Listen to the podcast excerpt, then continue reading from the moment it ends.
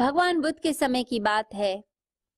एक स्त्री भटकती हुई भगवान बुद्ध के पास आई सुबह का समय। भगवान बुद्ध बैठे हुए हैं, शिष्य बैठे हैं। अपने छोटे से बच्चे को गोदी में लिए हुए आ रही है। सबने ध्यान से देखा तो बालक मृत था, मृत्यु हो चुकी थी। भगवान के पास आई और बोली, आपको भगवान कहते हैं सब। जीवित कर दो मेरे इस पुत्र को। जीवन दान दो। तब मानूँगी तुम भगवान हो। तुम्हारी बात को समझूँगी। अब सारे भिक्षु हैरान हो गए। अब उन्हें लगा कि क्या बोले? क्या समझाएँ इसको?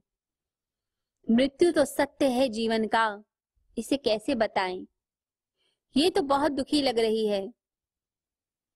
भगवान बुद्ध मुस्कुराए और उन्होंने कहा, कर देता हूँ इसे जीवित, परंतु एक शर्त है। उस स्त्री ने कहा, सारी शर्त मंजूर है, मेरे बेटे को जीवित करो। भगवान बुद्ध ने कहा, तू एक काम कर, मैं औषधि बनाता हूँ इसे जीवित करने की। तो कुछ सरसों के दाने लेकर आ, गाँव में किसी के घर से भी ले आ, परंतु ध्यान रखना, वहाँ मृत्यु ना हुई हो। कोई मरा ना हो उस घर के अंदर। तो वो स्त्री खुशी खुशी चल पड़ी। गाँव में पहुँची, हर घर का दरवाज़ा खटखटाया। सरसों के दाने मांगे। सबने कहा, इतनी बड़ी कोई चीज़ नहीं मांग ली भगवान बुद्ध ने। दाने ही हैं सरसों के, पड़े हैं हमारे पास, रखे हैं, अभी हमने फ़सल काटी है। दे देते हैं, परंतु मृत्यु तो हमारे घर में हुई है। किसी के घर में, किसी के दादा की, किसी के नाना की, किसी के बेटे की, किसी के भाई की, किसी की स्त्री की, किसी न किसी रिश्ते की तो मृत्यु हुई ही है। तो वो स्त्री भटकती रही, साँझ हो गई। साँझ जैसे ही हुई, वो वापस भगवान बुद्ध की तरफ़ लौट रही है।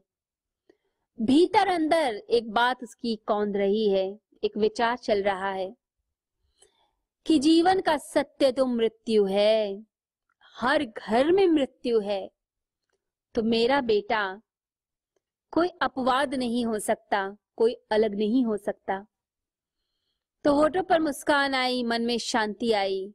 भगवान बुद्ध के पास पहुँची। भगवान बुद्ध ने कहा, लाई हो क्या सरसों के दाने? तो बोली, अब नहीं चाहिए। मत ज़िंदा करो इसे। भगवान बुद्ध बोले, इतनी समझ कहाँ से आ गई तुझमें तो स्त्री बोली, कहने लगी कि बड़ी बुद्धिमत्ता लेकर आई हूँ। हर गाँव में हर एक व्यक्ति के पास गई। समझ आ गया। मृत्यु शाश्वत सत्य है।